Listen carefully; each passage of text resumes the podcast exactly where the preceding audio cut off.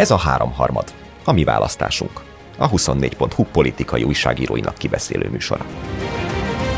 Az van, hogy jelenleg az ellenzéknek a legbiztosabb helyein sem tud nyerni. Úgy, hogy egy világgazdasági válság közepén vannak, írtóztató mértékű inflációval, még az a képessége sincs meg, hogy rombolja a Fidesz támogatottságát. Tehát nem az, hogy szerezzen magának szavazókat, mert ugye az a második szintje mindig, hogy a, hogy magadhoz is elhozd a, a, a szavazókat, még demobilizálni sem tudja a Fidesz szavazóit, tehát nem tudja otthon tartani sem, és ez szerintem sokkal súlyosabb problémája, mint azt most gondolják.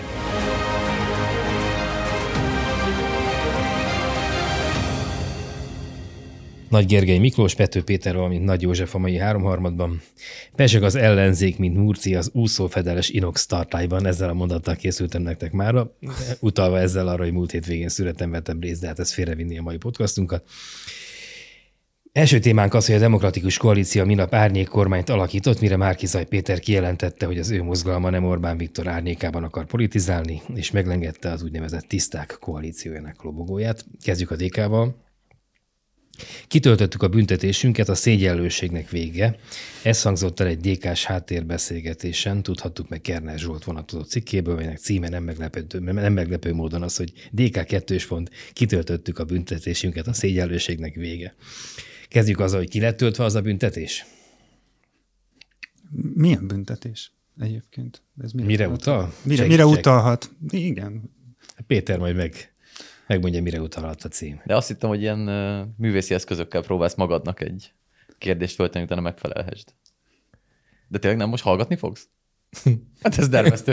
Én ez, na, amikor olvastam, akkor is gondoltam, hogy ez, ez milyen büntetésre vonatkozhat. De... Hát az a büntetés, hogy hogyha egyszer akkorát buktál, amekkorát buktál 2010-ben, hogy tönkrevágtad az egész baloldalt, kinyitod az MSZP-t, ez már a, a saját pártodat is lényegében kinyírtad, amit ugye ott fölépítgettél, akkor aztán kussoljál minél tovább. Most ez a 12-13, 12 év eltelt, és akkor most már vissza lehet jönni a, a büntiből, és nem érent az a 12 évvel ezelőtti brutális választási veresség végleges, hogy is mondjam, távolságtartást. Mentségről szóljon négyszer kaptak ki.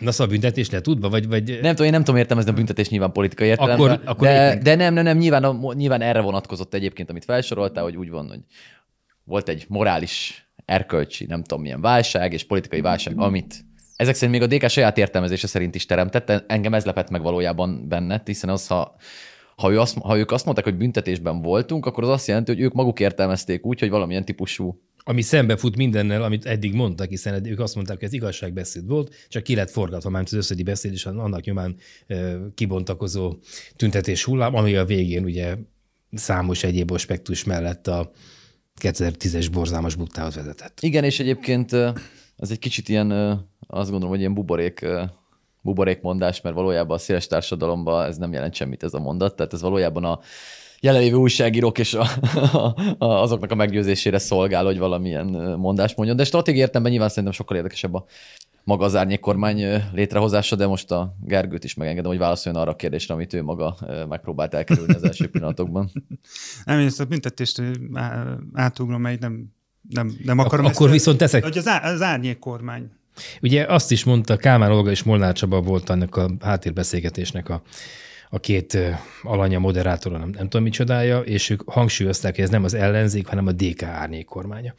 Mi értelme egyetlen egy darab ellenzéki párt árnyék kormányának abban a helyzetben, amikor a legutóbbi országgyűlési választáson is azt láttuk, hogy az összefogott ellenzék sem jobbikkal együtt sem volt képes értelmezhető eredményt felmutatni. Az az értelme, hogy a, a szerintem a látszattal ellentétben ez a ellenzékről szól, illetve az ellenzéki viszonyoknak a, a DK felé billentéséről alapvetően, és itt nem, nem elsősorban a, a NER-rel szemben mondanak valamit, de ezt akkor megpróbálom érthetőbben is kifejteni. Tehát amikor én meghallottam ezt az egész árnyék kormány dolgot, vagy így bejelentették, már egy hete volt körülbelül, amikor ez így felrepült, akkor egy kicsit úgy voltam vele, hogy oh, hát szóval nem tudtam hova tenni, aztán, aztán elkezdtem ezen gondolkodni, hogy itt milyen politikai logika lehet a, a háttérben, és, és szerintem teljesen kristálytiszta a, a, a, a dolog. Tehát, hogy itt A,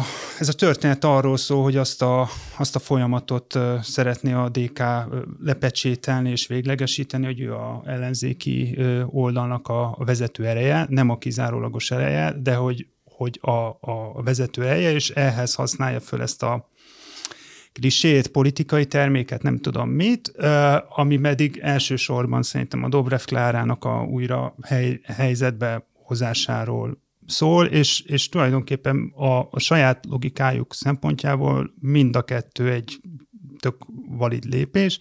Az ugye más kérdés, hogy az ellenzék egész szempontjából ez, hogy mondjam, előremutató, vagy, vagy nem előremutató, de szerintem a DK szempontjából az, hogy egy ilyen ügyet, vagy egy ilyen topikot így bedob, tematizálja, akkor elkezdenek majd nem tudom, erre felhúzni valami fajta kampányt, és uh, tényleg Dobrev Klárát uh, nem is tudom hány hónap uh, után megint előhúzzák, és egy új, új keretbe teszik. Szerintem ez a DK szempontjából uh, nem, nem egy rossz lépés. A, ha most belegondoltok, hogy az elmúlt hónapokban az ellenzék többi pártjaitól egyáltalán mi az a pillanat, vagy az a mondás, amit fel tudnánk idézni, hát én, én, nem, én nem, nem nagyon tudnék mondani, tehát itt vannak, vannak széteső pártok, vannak nagyon pici pártok, Szerintem ebbe a keretbe érdemes ezt nézni. Péter? Elsőre. Abszolút a, a, a Molnár csapa szerintem elég világosan fogalmazott ezen a háttérbeszélgetésen sok tekintetben.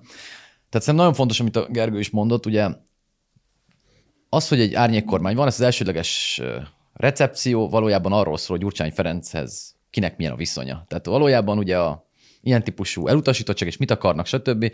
Ez valójában ugye a DK hoz fűződő választói percepcióknak a eredménye, hiszen a legtöbben, ugye a legnagyobb elutasítottság a DK-nak van ugye egy széles társadalmi rétegekben, de ha ezt csak stratégiai értelemben nézzük, akkor valójában ez egy rettenetesen logikus és, és pontos lépés, és miért? Ugye vannak minipártok, érdektelenek, ezt elmondta. Molnár Csaba is erre utalt egyébként, hogy most már a méret számít. Tehát, hogy nem lesz, hogy azonos erővel vesznek részt tárgyalásokból olyan pártok, amelyeknek nincsenek szava. A brit és az ausztrál mintát követnék, ugye ott méret szerint zajlik ez a küzdelem, és az idea szerint a DK 17, a Momentum pedig 6%-on áll, hogy a két Hát ugye a Momentum az egyetlen kérdésük valójában. A biztos szavazó körében. Ugye a Momentum az egyetlen kérdésük, és erről is szól ez az árnyékkormány. Azt hiszem, hogy van egy olyan helyzet, amiben a Donát Anna, aki most a természetes vezetőjének tűnt a Momentumnak, ugye várandós, és ezért félreállt, és érkezett egy elnök, aki, hát hogy mondjam, tehát, hogy mondjam, ideális helyzetet teremtett arra, hogy az ellenzék többi pártja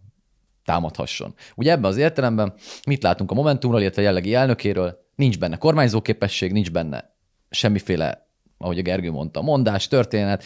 Van egy hát, olyan pillanat, amikor kormányzó képesség látszatát ö, ö, megjelenítve képes lehetsz onnan támogatókat ö, szerezni, ugyanis az tiszta, ez nem kérdés. Az ellenzéken belüli helyezkedésről szól most.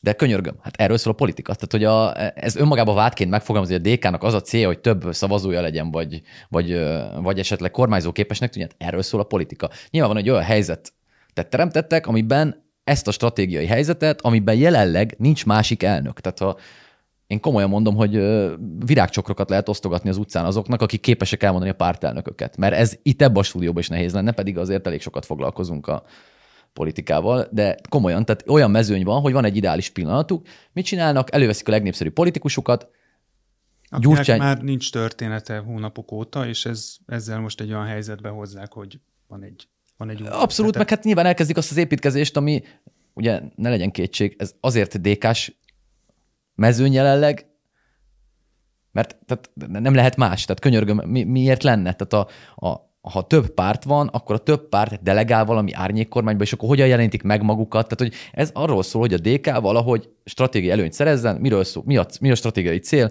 A Momentumot most abban a pillanatban, amikor a leggyengébb megroppantani, és a minipártokat pedig lényegében bemondták, hogy a minipártoknak a korábbi stratégiai elképzelésekkel szemben most már nem lesz olyan érdekérvényesítési ereje, mint korábban.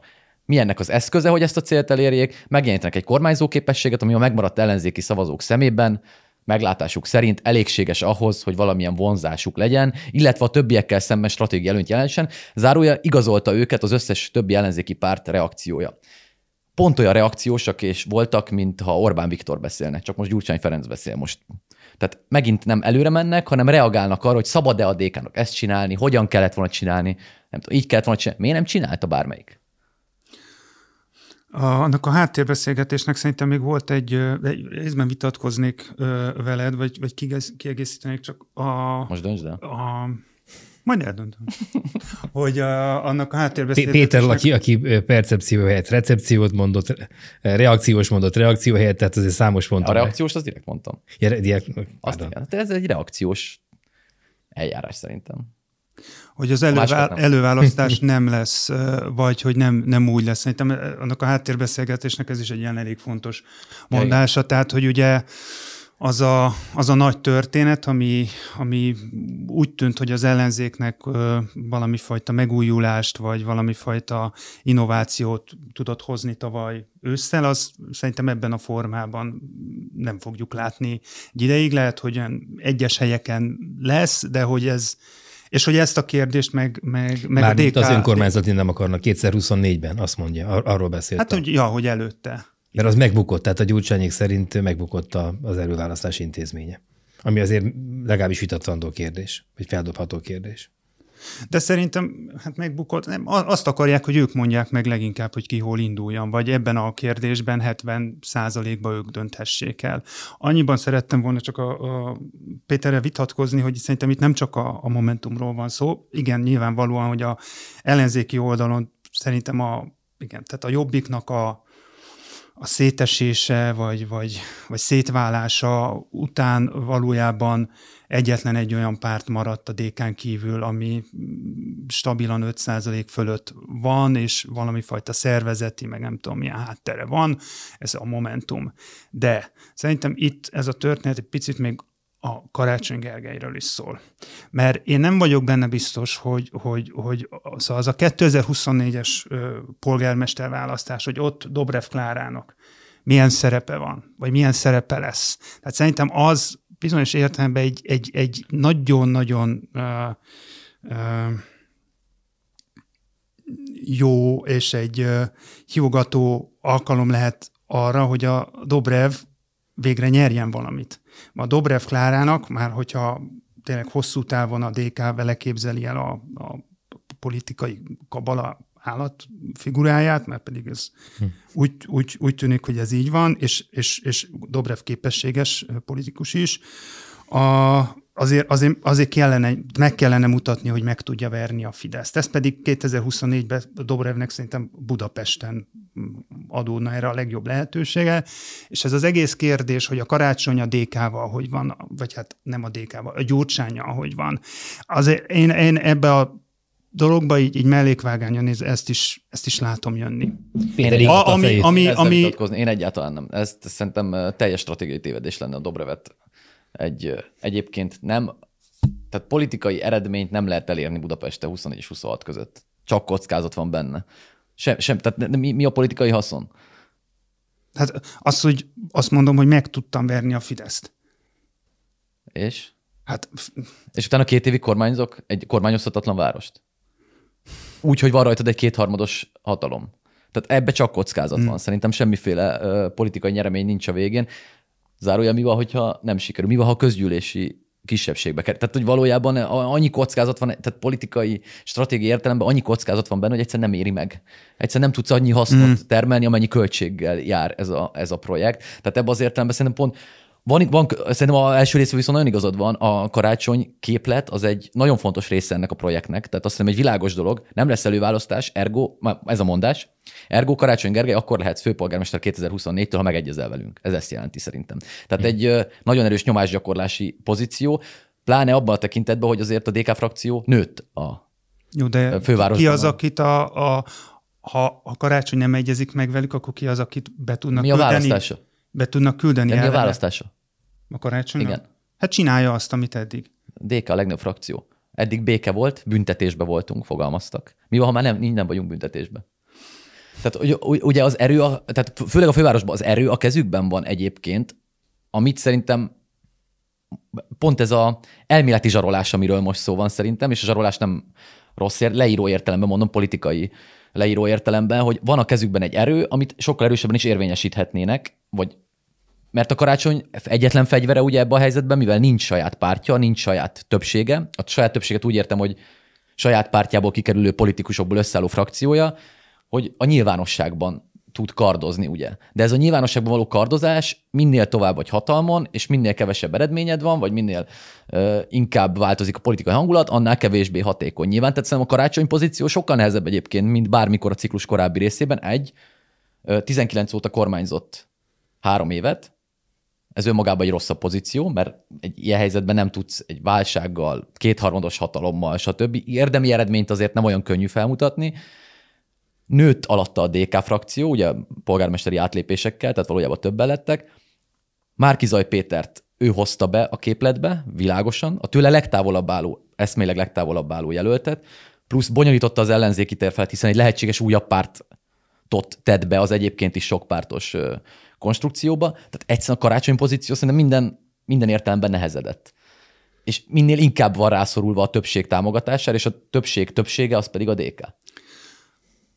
Az látszik még, vagy én arra gondoltam, hogy a, a karácsonynak a, tehát hogy itt lesz valami tömbösödés az ellenzéken belül, hogy az látszik, hogy a, a Jobbik, meg a, az LMP e, ezt a DK dominanciát, hát ha nem is támogatja, de nagyon sok kifogása nincs ellene. Tehát, hogy ott, ott úgy tűnik, hogy valami fajta deal rendszer, e, nyilván az MSZP-nek ilyen, ilyen hát a gyurcsánya való kapcsolata okán ez, ez valahogy nehezebben menne ezt a dominanciát elfogadni, és akkor van a momentum, meg van a párbeszéd. Én valamiért azt gondoltam, hogy hogy egy ilyen, hogy egy MSP párbeszéd, momentum, pólus, meg egy, egy másik pólus vagy kialakulhat, de ezt nem egy, egyáltalán nem látom. Ha a karácsony, most ha csak a karácsony kapcsán mondom ezt, hogy a karácsonynak valami fajta hátországot kéne építenie, valahol itt tudna tapogat húzni, de, de nem. Egy meg egy, az kettő.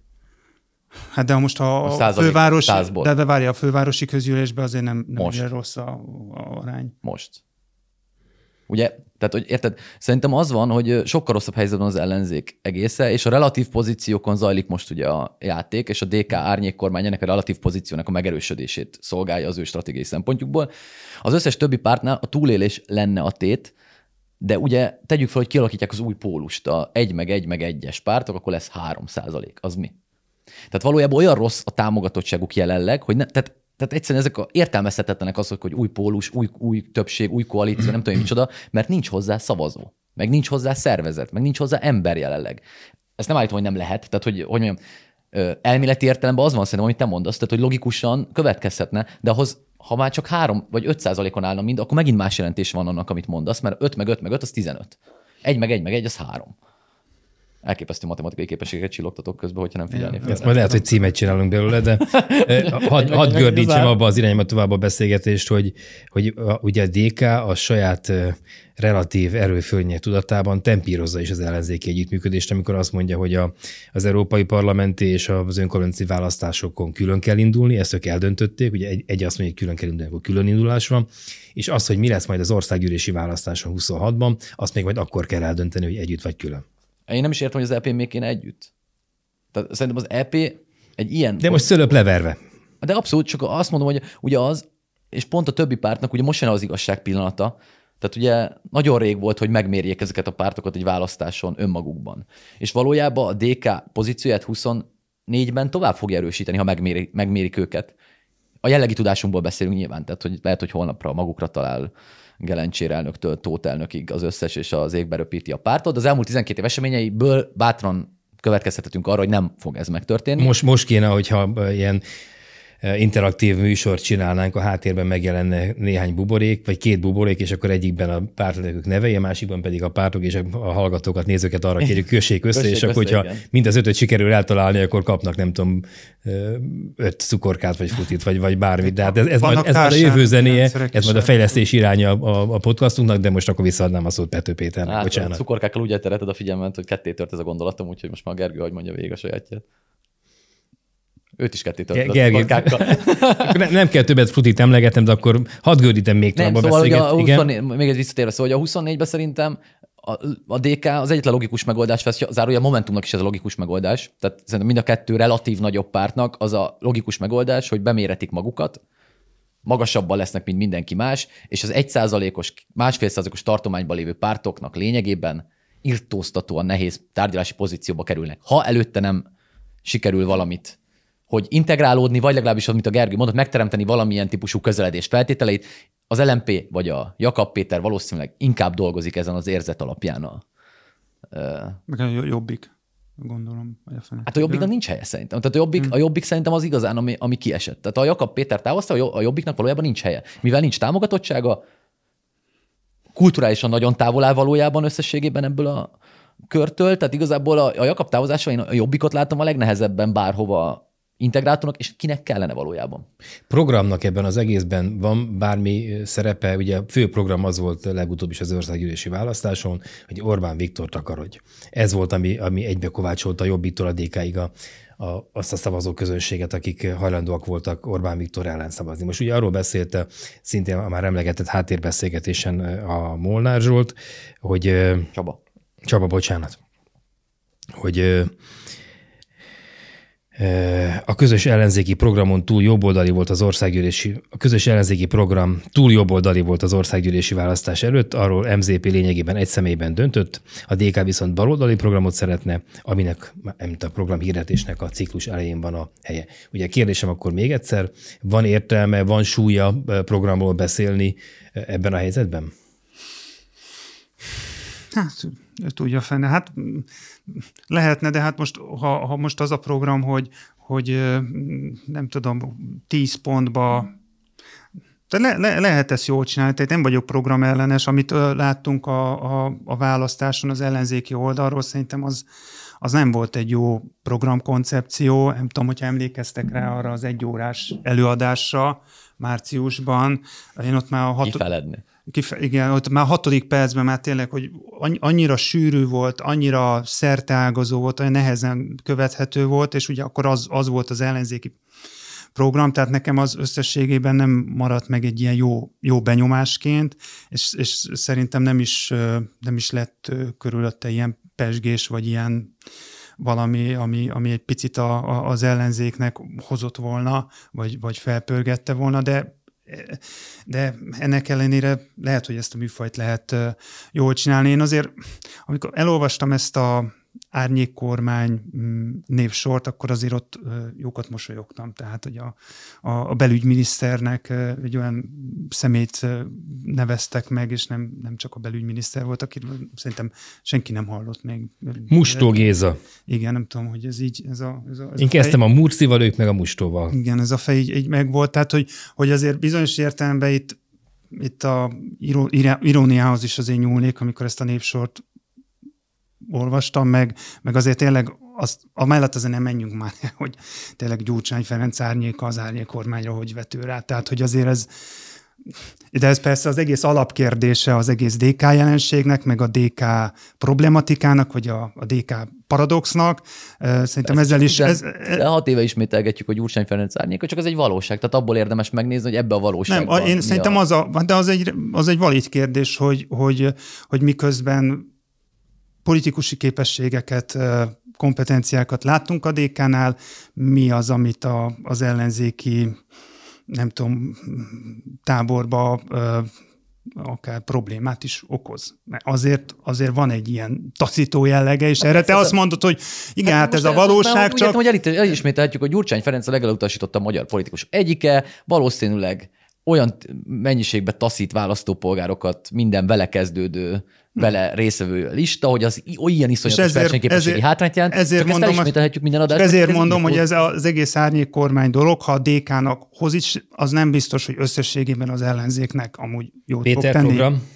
A, még van egy nagyon érdekes rész, és belekapaszkodnék ott a kérdésedbe, azt mondtad, hogy ugye az volt a program, hogy takarodj Orbán Viktor. Szerintem az időközi választások egyik nagyon érdekes tanúsága, és az ellenzék legnagyobb problémája jelenleg, hogy jelenleg nem utálják jobban Orbán Viktort annyival, mint amennyire az ellenzéket utálják. Tehát ugye ez mindig egy, egy ilyen különös mérleghelyzet volt, hogy egyszerűen a szavazóik az ellenzéki táborban az anti-Orbánizmus olyan erős drive volt, hogy egyszerűen mindig jobban utálták Orbán, mint amennyire nehézséget okozott a gyurcsány probléma nekik, vagy egyébként sorolhatnánk, hogy mely, főleg nagyvárosokra igaz ez meg Budapestre nyilván, hiszen vidéken nem okoz problémát ennek a döntése, hogy vagy a vidéki szavazókörök többségében, hogy kinek szurkolnak. De a nagyvárosokban ez, ez mindig eldőlt végül abba az irányba, hogy egyszerűen az Orbán, anti-Orbánizmus erősebb volt, mint bármilyen más kétség az ellenzék kormányzó képességével, személyi összetételével, erkölcsi vagy morális integritásával kapcsolatban. Nem is utált, hanem amit most mondasz az, hogy, hogy hisz, elhiszik-e azt, hogy képesek-e ezek az emberek országot, kerületet bármit vezetni. Most az van szerintem az ellenzéknek az a nehéz, hogy kicsit azt gondolják, hogy velük rosszabb lenne.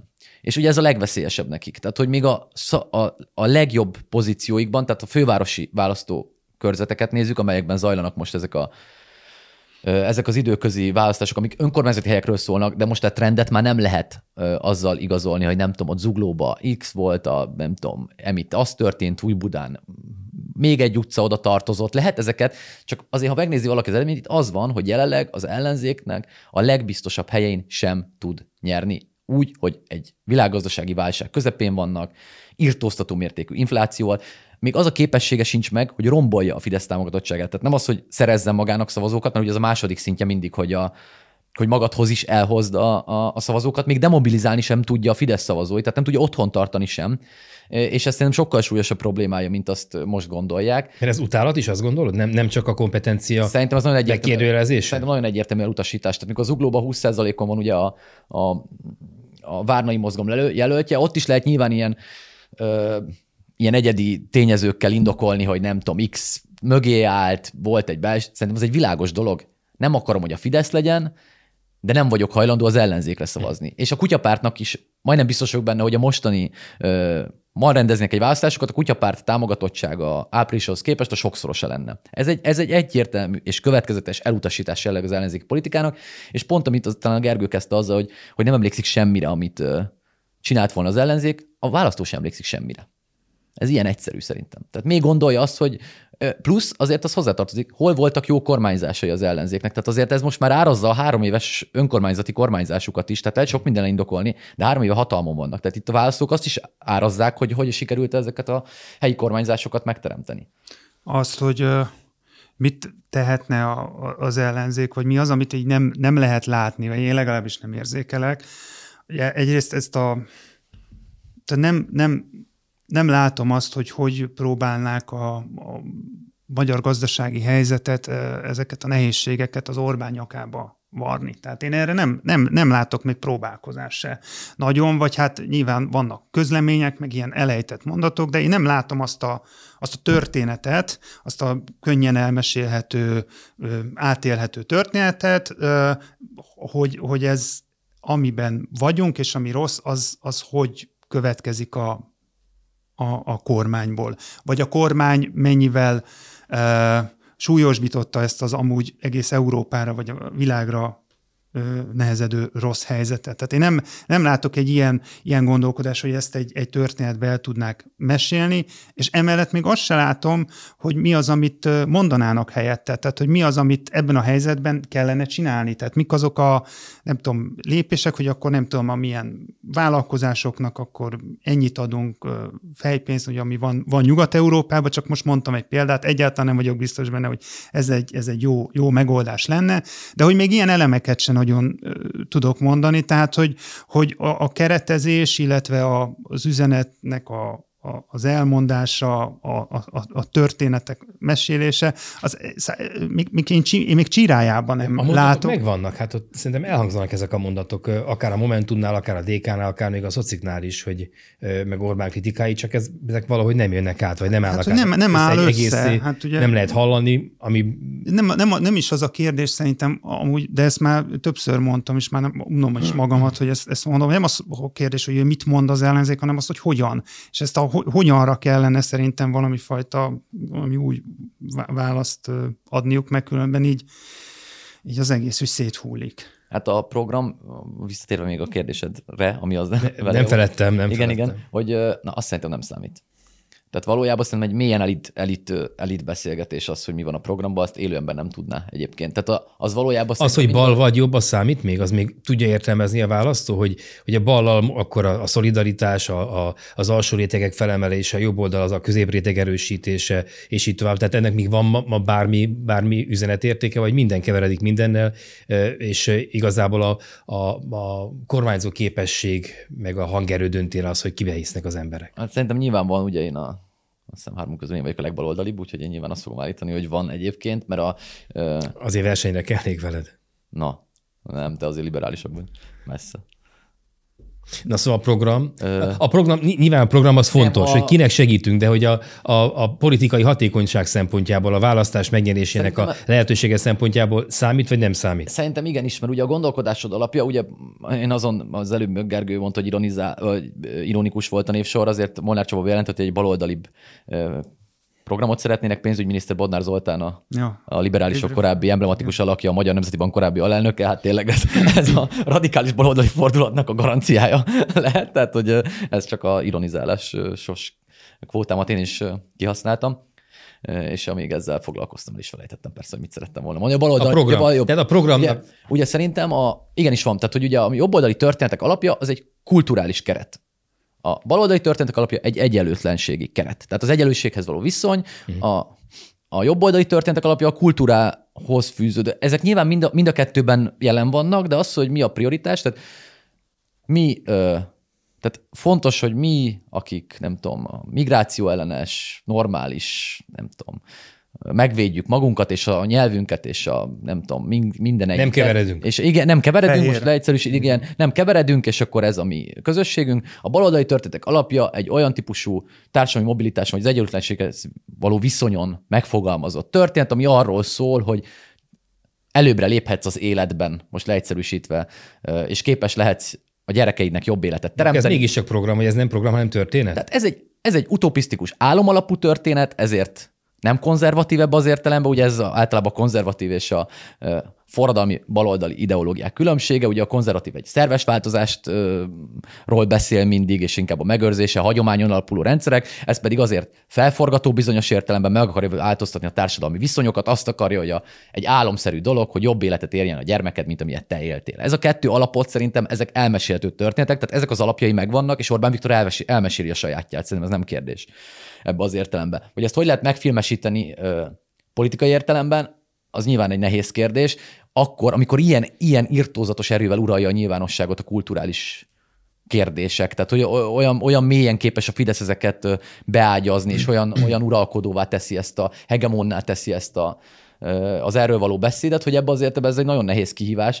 Nem véletlen egyébként, hogy az ellenzék azért most már nagyon hosszú ide a relatív pozíciójának a javításával foglalkozik, tehát a belső erőviszonyokon az egy könnyebb történet, hogy, hogy ott nyerjek egy százalékot másokkal szemben, mint hogy ezt az írtudatos hegemóniát hívjam ki valahogy. Nem csoda egyébként, hogy a DK most lépett, ugye a világgazdasági válság az, ami ugye meg, képes megtörni a hegemon helyzeteket, mert ott egyszerűen olyan mértékben romlik az emberek egzisztenciális helyzete, hogy az alapvetően elbizonytalanítja, és a, és a bizonytalanság az a pillanat, amikor nagy változások jöhetnek. Mondom, a baj, baj az, hogy jelenleg az ellenzék szempontjából, hogy a szorongást is a Fidesz menedzseri. Tehát ugye az a kérdés, hogy szorongsz-e majd? Igen, rosszabbul élsz, kevesebb pénzed van, többet fizetsz a sajt és a kenyér. Ez egy alapvető szorongás. Amikor ezt a kormányzó párt menedzseri a szorongást, akkor az ellenzéknek óriási problémái vannak, mert még a szorongást sem képtelen menedzselni. Tehát nem ő mondja el, hogy miért szorongsz, hanem a Fidesz mondja el, miért szorongsz, ő nevezi meg az okot, Brüsszel, szankciók, háború, és ő nevezi meg a megoldást, béke a, az ellenzék ezt a szorongást nem tudja menedzselni, mert nem mondja meg mi az ok, vagy csak azt mondja Orbán Viktor, és akkor mi a megoldás, hogy, hogy ne Orbán Viktor. És ez minden ember, aki politikával foglalkozza, tudja, hogy ez nem ilyen egyszerű. Na de oké, de hát akkor mégiscsak fontos a program, mégiscsak fontos a baloldali történet, mégiscsak fontos, hogy tényleg legyen egy baloldali eh, program, és akkor ne, ne a Bognár féle program legyen, hanem, hanem tényleg az, az, amit felvázolta, hogy a gyerekem jobban éljen, mint ahogy én éltem. De az történet a... szerintem nem program. De a kettő nem függ össze. Szerintem nem. Hogy emlékeztek, hogy a DK két kulcsosadó rendszerpárti, vagy egy kulcsosadó rendszerpárti? Nem Talán tudok most válaszolni, de Mert nekem én... is úgy rémlik inkább, igen. Hogy? Egy... Én, én, én, én, én, azt hiszem progressz, de ne, nem akarok hülyeséget, nem tudom. Mert? Hát nem, ne, nekem, nekem most uh, picit más emlékeim voltak, szóval ez a nagy, nagy baloldali, hát a, a DK, mint baloldali párt, tehát hogy az irónia izét megint elő kell vennem, tehát én, én valahogy nem, nem, nem baloldali pártként bugrik be nekem a, a DK, hanem alapvetően egy, egy liberális piac, igen. igen, egy liberális, egy, inkább úgy mondanám, hogy egy ilyen szociális érzékenységgel rendelkező liberális párt, de nem baloldali párt. Nekem egyébként az egy visszatérő kérdésem, a, hogy a rendszerváltás után miért nem született még egy rendes baloldali párt, aki nem csak nevében baloldali vagy, vagy szocdem, hanem, hanem vizében is, de ez egy más... Már általában liberálisok szervezték a baloldali pártokat Magyarországon, ezért egyébként. Ez egy uh, de jó, de, de hol vannak akkor, hol voltak a baloldaliak, vagy akik, érted, azért nem volt megtiltva itt senkinek az, hogy csináljon baloldali politikát. Le, nem, nem tudom, lehet itt egyébként, hogy majd... egy nagyon Orbán Viktor pontot tudok képviselni azért, hogy hogy a, bizony, hogy a tő, különböző tőkéknek a birtoklása és az ezekkel való viszonyrendszer hogyan határozza meg az esélyét a politikai szférába, e, ebbe azért. De, de, de az, az is lehet, hogy valahogy ennek, ebben az országban a, ezek a hagyományos baloldali értékek egyébként nem túlságosan népszerűek széles körben. Én ezt nem szeretném így gondolni. meg liberális párt? de, de ebből a kérdés, vagy ebből a nem, hát gondolatból ez, ez következik. Nem, én nem, csak azt mondom, hogy... Orbánon kívüli világban nem erősödött meg senki. Tíz óta. De én, én most a rendszerváltás utánról Hát de érted, abban az, az MSZP majdnem kétharmaddal kormányzott. De a baloldali, baloldali értékek szerintem igenis népszerűek ebben az országban, Igen. csak nincsen hozzá hiteles képviselő, mert mondjuk olvasd el valamelyik munkáspártnak a programját, azért jelentős részben baloldali értékeket képvisel, miközben az MSP, ami magát baloldali pártként definiált. Ja, a szolidaritás annyira népszerűbb az országban, hogy azt, azt látjátok, hogy, nem, hogy, hogy ez egy nagyon érdekes, a egy, együttérzés, tényleg a, a kiállás, a, hogyha valaki, valaki szarba van, ha valaki, valakit valamilyen ütés ér, akkor, akkor azt, azt látjátok, hogy, hogy az egy ilyen evidencia, vagy egy ilyen konszenzus, hogy amellé odaállunk, és azt mondjuk, hogy így, hogy ne, az meg a, legalább a gyengébbeket ne, ne izé. én, én nem, ne haragudjatok, én ezt az amúgy nem... lehetne mögé építeni már, szerintem. Már, már, már politikai kommunikációs mm. képességeket villogtatsz, mikor mind a kettőnket belesodortál ebbe a pozícióban, noha ezt Jóska mondta, de szép próbálkozás volt. Szóval én nem állítom. Hm. Én, én Találatnak nevezik. én, én pont azt állítom, amit te egyébként, hogy a magyar társadalom minden értékutatás szerint még a kelet-európaiaktól attól is távol van sok tekintetben ezekben az értékekben, hát és olyan mélyen individualista sok tekintetben. Igen. Nem véletlen egyébként az amerikai, az amerikai kampányban megszokott eszközrendszer és polarizáltság azért működik ilyen erősen itt, mert nagyon hasonló az individualizmus logikái. Ez most persze vicces párhuzam, mert hogyan jön az amerikai társadalom magyar társadalomhoz, de bizonyos érték értéklogikákon, meg, meg magatartás mintákon szerintem nagyon erősek a korrelációk, és ebből látjuk azokat a, az, azt a polarizáltságnak azt a szintjét, meg a, a közösséget összetartó erőknek azt a vékonyságát, hogy ilyen irtóztatóan távol vannak. Tehát azért, a, ha megnézzük, a, mondjuk a német társadalmat most, vagy a német kormányzó pártok támogatottságát, azt látjuk, hogy a, ez, ahogy a szocdemek lemennek néhány x százalékot, a konzervatívok úgy mennek, tehát van egy természetes átjárás az szerint, hogy egyébként most éppen mit gondolnak, hogy ki tudná jobban kormányozni Igen, a hazájukat ebben a pillanatban. De... A, a, bocs, a, a, az angoloknál ugyanezt látjuk, hogy a gyengülő konzervatívoknál, a Labour, most a munkáspárt pedig, pedig nagy, támog, ezek nagy támogatottsági a, a helyi társadalmakba, ezekbe a kis közösségekbe, a nem tudom milyen szövetke, beágyazottak, Magyarországon meg, meg nem, már legalábbis az ellenzék.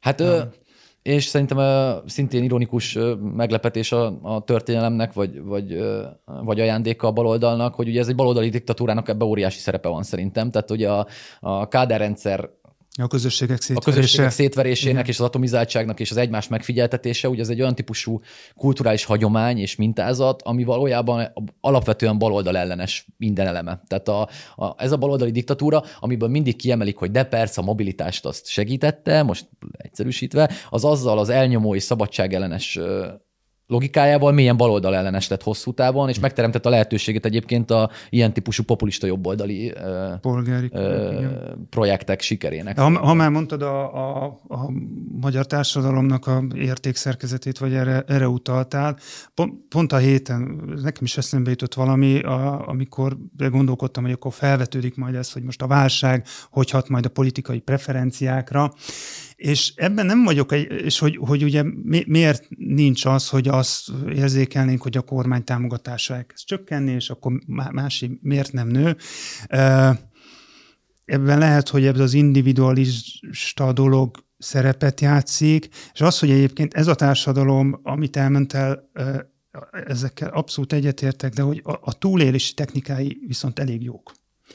És lehet, hogy úgy gondolja, hogy, hogy az, hogy ezt a nagy, nehéz időszakot, ami mondjuk egy év lesz, vagy másfél, valahogy a, olyan reflexeket indít be a, a társadalomban, nem tudom, hogy ez, ez így lesz, csak nekem van egy ilyen érzésem, ami a, az egyéni, tehát hogy, hogy ezt valahogy egyénileg, meg az egyéni megoldások, hogy ez az egyén dolga, az egyénnek kell kibekkelni, kiokoskodni, stb. És ebben nem biztos, hogy, hogy, hogy annyira pont ezek miatt a reflexek miatt nem biztos, hogy annyira mérges tud lenni a, a kormányra. Nem tudom, hogy érthető-e, a, a, amit mondtam. De hát azért tudott mérges lenni. Tehát ugye a 2006 vagy a 2008-as világgazdasági válságot követő ö, események azt jelzik, tud mérges lenni a kormányra. Mondom, ha van ellenzék. A szorong, azt akarom mondani, a szorongás menedzsment szerintem a, a, a kulcsa. Tehát a, a 2008-as szorongást Orbán Viktor menedzselte már. Tehát ő mondta el ki a hibás, mi a megoldás, hát meg azért és hogyan tovább. Hát volt egy olyan népszavazás, ami, tehát, hogy ami hát, teljesen szétütötte az akkori Abszolút, tehát, az adta meg a kegyelemdöfés, de azért azt pontosan tudjuk, hogy a, a támogatottság már megtört addigra, és az erkölcsi meg a morális támogatottság pedig, vagy integritás meg már nem létezett. Tehát igazából az egy szimbolikus leszámolása volt már az esélyeinek a, a, a baloldali liberális térfélnek, de valójában egyébként már korábban eldőlt, hogy 2010-től ki fog kormányozni. És mondom, szerintem azért, mert ebbe az országban lényegében 15 éve Orbán Viktor menedzseli az emberek félelmeit. És kulturális értelemben ez kézre áll neki, hiszen és a baloldalnak nem áll kézre, hiszen ugye a migráció, a, a, a, az ilyen típusú kérdések, ezek klasszikusan nyilván a jobb oldalinak kézre, hiszen kulturális keretben tárgyalható kérdések. Noha zárójel nagyon érdekes egyébként, és sajnos most óriási exkurzust fogok tenni Orbán Viktor olvasmányaiban. Ugye volt a Szentek tábora című könyv, ami előkerült akkor, amikor a, amikor a fajok keveredéséről szóló mondatot mondta mint az, amely elmagyaráz ugye nagyjából az a dilemmája, hogy érkezik egy millió bevándorló, és akkor leszámolnak az európai nyugati civilizációval. Na de nagyon érdekes, hogy annak a szerzője egyébként azt mondja, tehát leírja, hogy mert szegények azért indulnak el. Tehát, hogy a jobbolnak olyan mélyen nincs válasza, hiszen ezzel mit állít? Egyenlőtlenség miatt van migráció. Tehát a klasszikus baloldali problémaazonosítást végzi el, ám erre nincs válasza, tehát nem tudja megoldani, nem azt mondja, hogy az egyenlőtlenséget csökkenteni kell, nem tudom, globális értelemben segíteni kell azokat az országokat, hogy, hogy jobb feltételek legyenek, és ne induljanak el, hanem hogy megvédünk. Tehát ergo ő maga azt mondja, hogy nincs megoldásom a problémára, és ezért bezárkózom de a problémát nagyon erősen baloldali oldalról azonosítja, hiszen ezt az egyenlőtlenségi keretben tálalja. Tehát azért indulnak el az emberek, mert szegényebbek, tehát a globális egyenlőtlenségek miatt. Zárója bezárva, ez csak egy ilyen érdekes, nem tudom, ilyen író. Majd belinkeljük a megfelelő irodalmat. köszönöm. Akár azt is. Na mindegy. Ha szabad, szabad egy, köz, egy kérdés, mert nagyon fontos, tehát sokkal mélyebb, mint ami általában a napi politika, hogy szerintetek akkor most van igény, meg van lehetőség egy valóban baloldali párt felépítésére, működtetésére, akár bármelyik mostaniból, akár, akár egy, egy új pártként? Hát én... Van értelme ennek ma Magyarországon az általatok is vázolt értékválasztás, választói értékválasztás miatt van értelme ezen gondolkodni egyáltalán? Szerintem értelme mindenképpen van gondolkodni. Szerintem tér ott van a, a, a politikai palettán. Tehát, hogy uh, ugye liberális... Hát arról beszélek, hogy nincs tér nincs tér, hiszen a magyarok hát, individualisták, és inkább válaszolnak az Or- Orbáni sajátos, nem tudom, az, autokrácia, az, konzervativizmus a, és a... Szerintem az, hogy ezeket a mm, szociológiai adottságokat egy politikus hogy illeszgeti össze egy ilyen nagy puzzle és ebből hogy csinál támogatottságot, szerintem ez, ez, ez legalább két különböző dolog, de összességében a, a ellenzéken belül a baloldali kínálatból van, a, a, a hiteles baloldali kínálatból van hiány, szerintem. Most az, hogy ezt, ezt, ezt ki meg hogy tudja megcsinálni, e, itt az ördög a részletekben zajlik, tehát hogy, hogy el tudom képzelni, hogy, hogy tudom, jönnek jó szándékú emberek, és ezt a projektet elrontják, de azt is el tudom képzelni, hogy egyébként jön valaki, aki nem tűnik egy annyira baloldali embernek, de valahogy el, elkezd olyan dolgokat mondani. Tehát azért, hogy mondjam, itt társadalmi problémák, nem tudom, százai van Magyarországon, most már nem tudom, egy jó ideje, ezt nem nehéz a, a Orbán kormány nyakába varni, tehát onnan azért jöhetne valami, csak hogy az a, a, a jelenlegi ellenzéknek a, a beszédmódja az, az rettenetesen töredezett, nem áll össze eléggé, Borzalmas depressziós térségek vannak Magyarországon, rettenetes körülmények között élnek emberek, ajánlom figyelmükbe, bocsánat itt az önfigyelmésért. Ne, én akartam. Na, akkor Péter. Én ajánlom figyelmükbe Nagy József két részes riportját, amit Szalki Bálinta készített, és a héten meg egyébként tényleg mindenkinek ajánlom. Újságírásról is néha szoktunk beszélni, és ez, ez hát ha érdekli az olvasókat. Ugye a, a Jóska riportjai egyébként egészen hihetetlen mélységében mutatják most, meg a, azt hiszem ennek a egy olyan világot, amiről nem beszélünk, ez az elfelejtett Magyarországot, és a, a, a Bálint a Bálint portré is egyébként egészen zseniálisak a, a, a szöveghez, és ezt tényleg mindenki olvassa ezt, ezt a két cikket, mert tényleg különlegesen mélyek, és a riportról akkor két mondatot, mert, mert szerintem egy, most ellépünk a politikától, egy nagyon érdekes, és szerintem szintén Kádár rendszerrel összefüggő története van ennek a műfajnak. Ugyanis ugye, amíg az angol száz sajtót ugye általában mindig a, a tényújságírás uralta, vagy az volt mindig a sztár, a sztár műfaja, és abban a legnagyobb presztízsű díjak ebben születtek. Ugye Magyarországon a legnagyobb presztízsű műfajok sok szempontból sokáig sokkal szubjektívebb műfajok voltak, tehát lásd Report, egyébként a publicisztika is messze nagyobb súlya volt, főleg a rendszerváltás utáni időszakban. És a Report ez egy nagyon érdekes magyar újságírói hagyomány, ugye az részint az irodalomhoz, a népírók hagyományához van nagyon köze, a szociográfiákhoz, Plusz ugye én azt hiszem, hogy azért van nagy szerep ebben a Kádár rendszernek, mert ott el lehetett mesélni történeteket. Tehát valójában amíg a tényeket veszélyesnek tartották, hiszen ugye az emberek történeteibe be lehetett lejteni azt a rendszerkritikát, azt a, azokat a sorsokat, amikről egyébként amúgy nem lehetett volna megjeleníteni. Ennek a, a leg, leggyönyörűbb példája ugye a 80-as évek megyesi Megyes, így van. Azok a 80-as évek. Ez, a, azok itt van, ezt írtam most föl. Hogy a, Ebben a abba bármelyik riportot, el, mindegyik riport csodálatos és, és tanítani való, szerintem a, a riport Mondjuk el még egyszer, tessék menni a, a, a könyvesboltokba, és hát, vagy az élet és irodalmat. És me- megkeresni. Kovács Megyesi, azok a 80-as Igen, évek. Hogy abból bármelyiket elolvastad, lehet, hogy egy emberi történet volt, vagy egy, vagy egy vagy nem tudom milyen építkezésnek a, a története, vagy a bútorszállítóknak a, az élete, de hát abban azért benne volt, hogy ez az egész rohadt szét, mint az. De hát most nyelvi, a, ugye a Bocs, Gabriel... Moldova ugyanez, a Mandarina híres vagány című szociográfiai vagy riportás kötet, ezek tele van ilyen sztorik. Abszolút, és egyébként a, a Jóska ezt a legszebb hagyománytápolja egyébként zárójelben szeretném megmondani, és a 24 egyébként ez szerintem tök fontos, hogy igyekszünk vigyázni erre a műfajra, ami egyébként egyre nehezebb, mert ez egy drága műfaj alapvetően, tehát ugye a sok idő, sok tudás kell hozzá, és, de, de szerintem a magyar újságírás... Igyeksz, igyekszem minél gyorsabban főszerkesztő úr, de hát... Ennél meg, meg, nem tudtam mondani.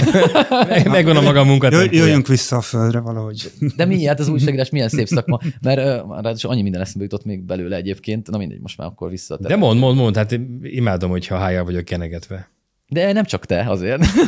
De nem, hogy, hogy a, a, bocs, a, a Jóskából még azért, tehát a Gabriel Garcia Márkeznek ugye Oh. Mind, mindig a... Oh, jó, Jóska. Jó, jó az irány, jó az irány. Milyen lesz a következő név? De ugye... Jóska Gabriel Garcia Márquez. Így hívjuk a szerkesztőségbe egyébként valaki. Márquez. Gobez. Gobez. Gobez. adod le. Gobez.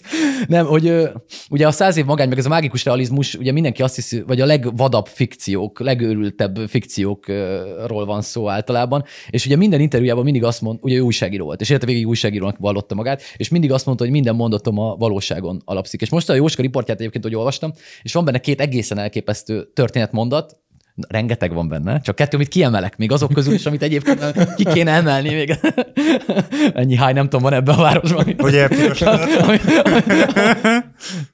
Ugye az egyik azt mondja, hogy a... Mennyien púzuson várja? De, de, de ezt tényleg ezt tudod idézni, szó szerint nem tudom, hogy a legdurvább normasértése az volt, úgy Ú, nem, hát az ültem föl 5 percet a mondat fölött, Igen? nem tudom. Ah, nem fog... Anyává, családosát tette a feleségének az édesanyját. Megkérjük a videós kollégát, hogy tényleg linkeljék majd be, mert ezt akkor onnan fogja. Vissza kell jönni a politikához, tudom, parancsolj. Miki? Hogy... Ö, És tényleg vissza. Nincs benne semmi szenvedély az újságírás iránt. Nézd meg. Ezt hideg, nekem mondod? Hideg számít. A hírek szerelmese. Viccelődtem. Hogyha végig olvassa, olvassák a, az első riportot, a, aminek az volt a címe, hogy Márkizaj Péter gázszámlája félmillió forint is lehet, jó? Per hó. per hó. Igen, abba szerintem nagyon-nagyon szépen benne van egy teljes társadalmi panoptikum, ami, ami felülről kezdődik, tehát egy, egy, egy településvezető, és akkor onnan megyünk bizonyos szempontból ugye lejjebb, vagy a társadalmi ranglétrán, és hogy ez a, ez a jelenség, ami begyűrőzik, és, és itt van, hogy az mindenkit, és hány, hányféle képpen a, a, a, a, nem tudom, a fémműhelyest, a helyi könyvtárt, és hogy ez hogy hat az emberi életre, szerintem ez, ez, ez, ez, rettenetesen szépen benne van abban abba a riportban, és, és Hát amiről beszéltünk, igen, hogy, hogy, hogy ez, ez, és az is benne van egy picit szerintem, hogy, hogy ezt mindenki valahogy egy egyénileg próbálja menedzselni, és, és valahogy én a, a, a dühöt a, nem, nem éreztem ezekben az emberekben még, hogy a, a kormányra próbálják közelni. Nem, abszolút. Ö, ez tehát, hogy, érdekes, igen, ez hogy, hogy, érdekes. hogy ez a, most nem azt, hogy a saját gondolatomat szeretném ebbe igazolni, de hogy, hogy ez az egyéni menedzselés, és valahogy Szóval, hogy valahogy az, a fejekben nincs az, hogy, hogy ez, a, ez, a, ez a rossz, ez nincs oda kötve a, a kormányhoz. Szerintem ez, ebben, nagyon, ebben nagyon sok munkája van a, a kormánynak, a kormánypropagandának, de hogy a, az ellenzéki képességek ellenzéki- hiányzak, igen, képességhiány is, is, is jól tetten érhető itt. És ez amúgy Gergő mondom, hogy nagyon fontos, mert a riportban ugye az a legszebb, hogy mások történeteiről szól. Tehát ez egy nagyon fontos, hogy azoknak a történetei vannak elmesélve ezekben a cikkekben, akik nem mondják el a történeteket, vagy nem halljuk meg a történeteiket, és mikor meghallgatjuk őket és elmeséljük másoknak, akkor valójában sokkal többet lehet belőle megérteni, pont amit a Gergő elmondott azt egyébként, hogy egy egészen világos, és akkor visszatér, hogy én is megdicsérjem az egyik saját gondolatomat, hogy abból szerintem az világos, Én nem hogy, dicsértem meg hogy a ezt saját az- gondolatomat. kár. hogy ezt a szorongás, vagy Utolsó lehetőséged. Nem, nem, nem akarnám, nem élek ki a módszerekkel. Ezt a félelmet, hogy a Gergő mondta, félelmet, szorongás, nehézséget, ugye nem kötik össze, vagy épp ahogy a Gergő mondja, ugye pont az, hogy a kormánynak köszönhetően a, nem mással kötik össze. Tehát, hogy e- az a munka, az a politikai munka, hogy kivel fogják összekötni ezt a nehézséget. És valóban az szökik ide a riportokból elénk, hogy valójában elvszükbe sem jut, vagy nem semmiképpen nem általános tendencia, nyilván vannak egyéni szeretetek, nem szeretetek, de általában azt látjuk, hogy ezt a nehézség tengert, ezt nem kötik kormányzó, Magyarországon kormányzó hatalomhoz. És ebben, ahogy a Gergő mondta, mind a két félnek óriási a felelőssége. Egyrészt a Fidesznek az, hogy képes volt azt csinálni, hogy ezt eltávol, és az ellenzék meg az, hogy képtelen volt ugye összekötni ezt a szorongást azzal, hogy, hogy Orbán Viktorék vannak hatalmon 12 éve Magyarországon.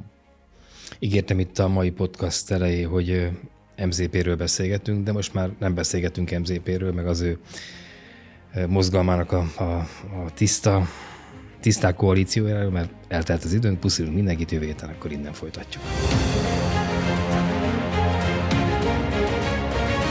Ez a háromharmad, a mi választásunk. A 24.hu politikai újságíróinak kibeszélő műsora.